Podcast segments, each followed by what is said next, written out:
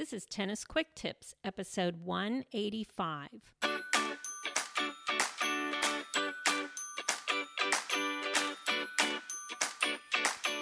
Hey, it's Kim from Tennis Fixation dot com. I'm your host for the Tennis Quick Tips podcast. With every episode, Tennis Quick Tips gives you a quick and easy tip to improve your tennis game and to make sure you're having fun every time you step on court. Well, today's episode is called What is the Difference Between Officiated and Unofficiated Tennis Matches? You may think this is something very obvious that you don't need to know about, but you may want to listen in and find out that there is a difference there and you want to know what it is. But before I get into that, I just want to note, if you're listening to this when it comes out, today is March twenty-fourth, twenty twenty. In my last episode, I gave some tips about playing tennis during these times of um, coronavirus, when we're taking all kinds of health precautions. I just wanted to update and let you know I haven't played tennis a single time since I recorded that episode. Um, all of my matches were canceled. I was supposed to have drills this morning, and last night my husband, who is a doctor, advised me that he did not want me to go to drills, so I wasn't planning on going. But as I record this, within the last thirty minutes or so, the city of Houston, Texas, where I live, is now on lockdown, so I guess I couldn't have gone to drills anyway. So while I did give some precautions in my last episode, I just want to update that and say, I'm not playing tennis right now. I don't want to take any chances. As I said, my husband is in the healthcare field. He doesn't have coronavirus, but he is in the hospital every day now. And so I think it's for the best that I just stay at home and not be around a lot of other people. So anyway, please be safe. Please stay home. I really don't know that there's any reason you should even be out playing tennis right now. Um, maybe you are, though. And if you are and want to listen in to episode one eighty-four about the kinds of precautions you might take to play safely, that is certainly your decision. Just know I'm not, and I haven't been, and I will not be playing um, until a time when I think it's a lot safer for me to do so. The other thing I wanted to say is, because I'm not playing tennis and because I know a lot of you aren't, there are ways that we can keep working on our game while we're at home, and I'm going to be putting some of those together. I hope I can do a podcast episode on that really quickly, but in the meantime, be sure you're on my mailing list um, and you're getting emails from me, because at the end of this week, I am going to send something very special just out to my email subscribers, um, all about things they can be doing at home to keep in shape for tennis. And if you want to get on that list, if you're not already, I will be sure to send this out to everyone who is on my list by Friday of this week, which would be March twenty-seventh. So just go to tennisfixation.com slash free, F R E E. You will then be subscribed to my email list, but you'll also get my free cheat sheet, which has my best serve tips. And then this Friday, you'll be sure and get the special email that I'm going to send out. Okay, all of that aside, let's get into this week's episode. What is the difference between officiated and unofficiated tennis matches? And really, why should you care? If you've listened to past episodes of Tennis Quick Tips, then you already know how much I love to talk about the rules and matches and how the rules work during matches.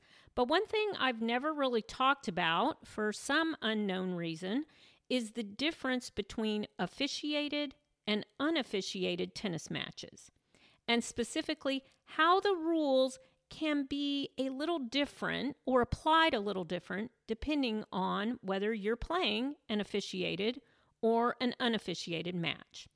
So in this episode, we're going to get into that difference, and I'm going to let you know why you should know that difference and why you should care about it. So let's start with one of the big things we all know about tennis, but may not think too much about, and that is that in many, many of the matches that we recreational players play, our opponent is also our umpire.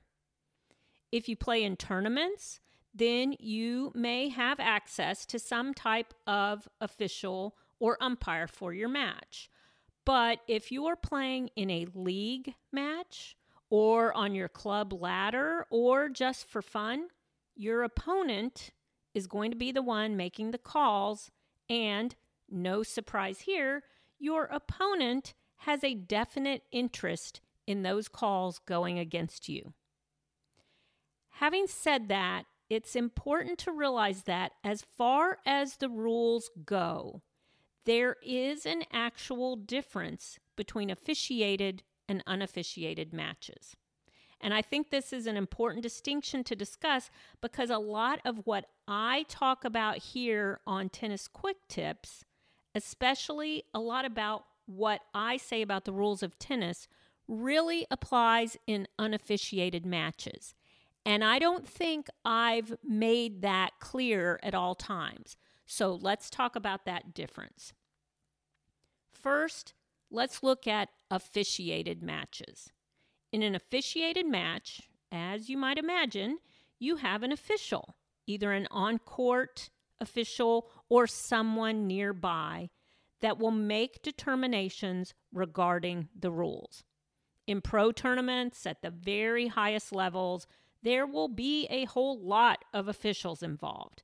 There can be a chair umpire who is in charge of enforcing the rules on the court. There can be line umpires who are calling the lines and can be overruled by the chair umpire. There might be a chief umpire who is the boss of the chair umpires and the line umpires and deals with any officiating problems or requests that officials might make. There can also be a referee who is the big boss, ultimately responsible for making sure that the entire tournament is fair and played following the rules and regulations that apply to that tournament. Now, not every tournament will have all of these officials on hand. For example, a few years ago, as I've mentioned in other episodes, I used to work as a U S T A roving official at local tournaments here in Houston. I was the lowest level of U S T A official that you can be. We didn't have chair umpires or line umpires at those tournaments. There were just officials like me. I basically walked around all of the courts, making myself visible and available should problems arise. There would be just a couple of us at these tournaments roving around with one of these roving officials designated as the chief umpire. And that means we definitely did not see everything that happened on every court. And we often had to help players and solve problems after those things had already occurred. We would go to the court, try to figure out what we could do according to the rules, and then maybe stick around for a little while to watch some of the match and make sure the rules were being followed. Now, here's the really important thing to know about an officiated match.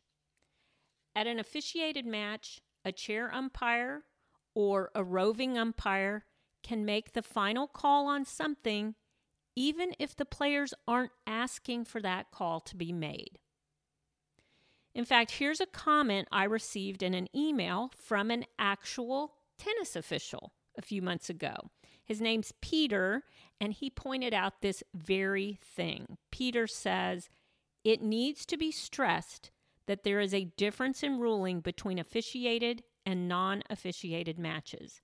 At an officiated match, a chair umpire or roaming umpire may make the final call on whether a foul shot not up, or let occurred.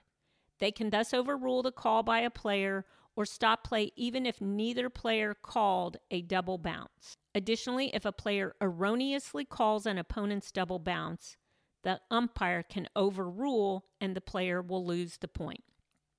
So Peter was specifically referring to the double bounce situation, and that's a good example. If the roving official is standing there watching the match, they can call a double bounce even though neither player brings it up. If they see a double bounce, they can call it and make the ruling. So I want to thank Peter for sending me that email and clarifying this important point, because this means in an officiated match, the official can call a rules violation even if the players do not see it or are not complaining about it. And he or she can overrule a call made by a player if he or she believes the player's call is erroneous.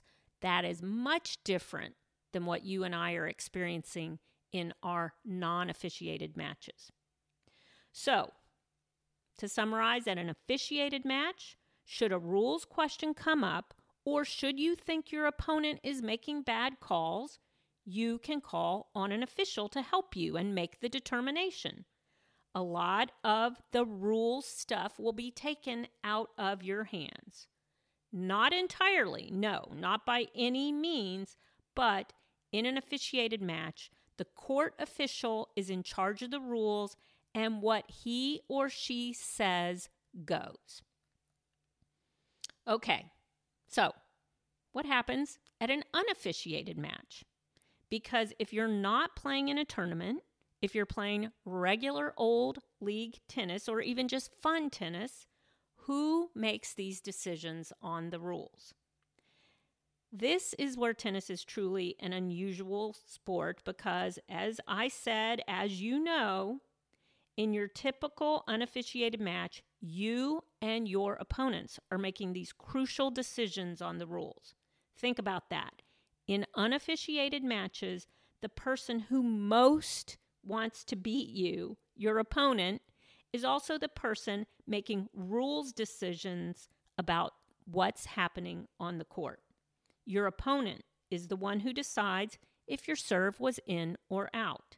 Your opponent is the one who decides if your lob was long or good.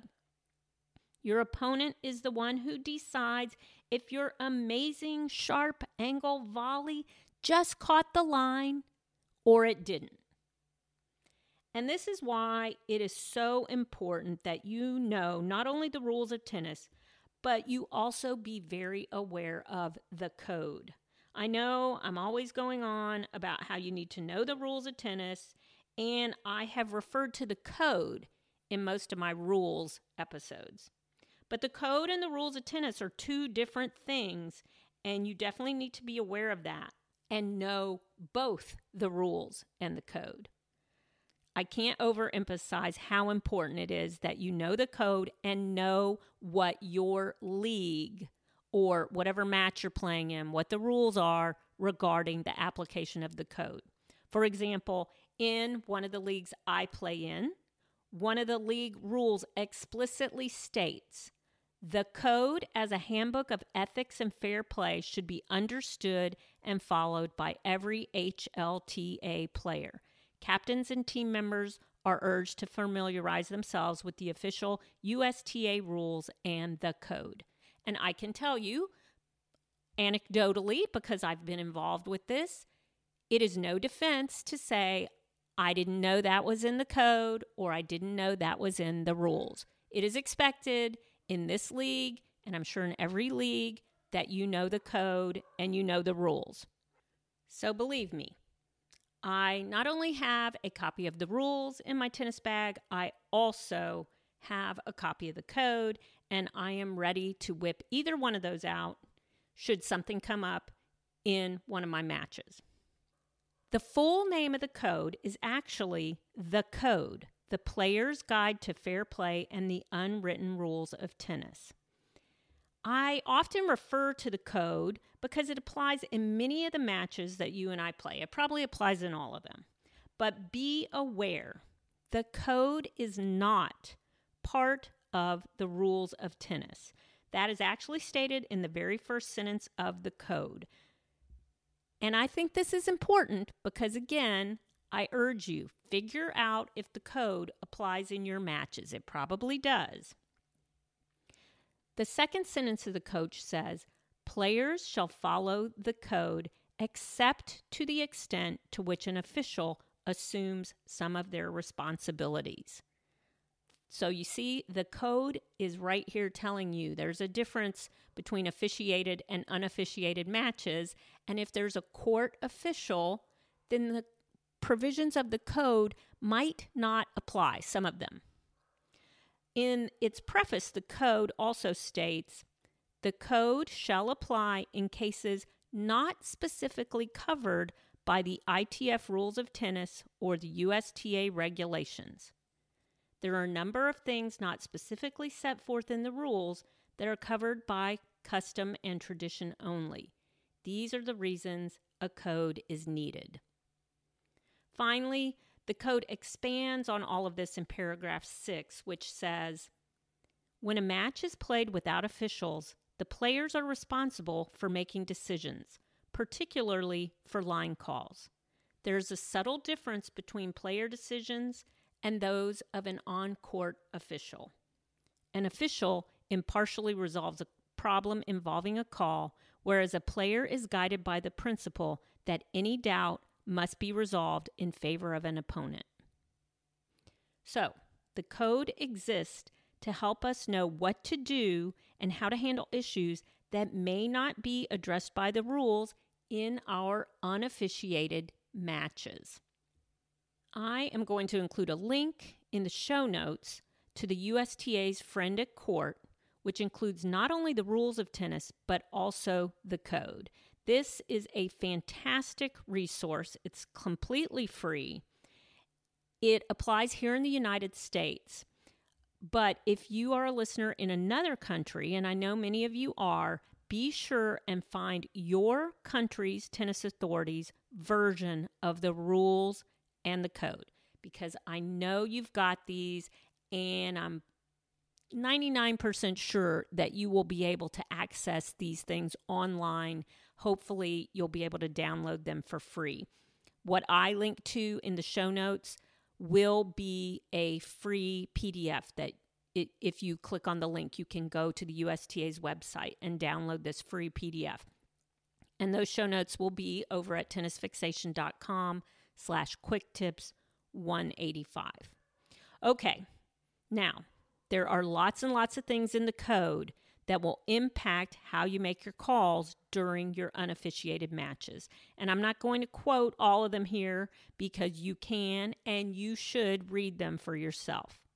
Instead, I'm just going to quote the other part of paragraph six of the code, which basically tells you the code's philosophy of how tennis should be played and how you should be making calls during your unofficiated matches. And the rest of paragraph six says, opponent gets benefit of doubt. A player should always give the opponent the benefit of any doubt. A player, in attempting to be scrupulously honest on line calls, frequently will keep a ball in play that might have been out or that the player discovers too late was out. Even so, the game is much better played this way. So that's the big difference between officiated and unofficiated matches.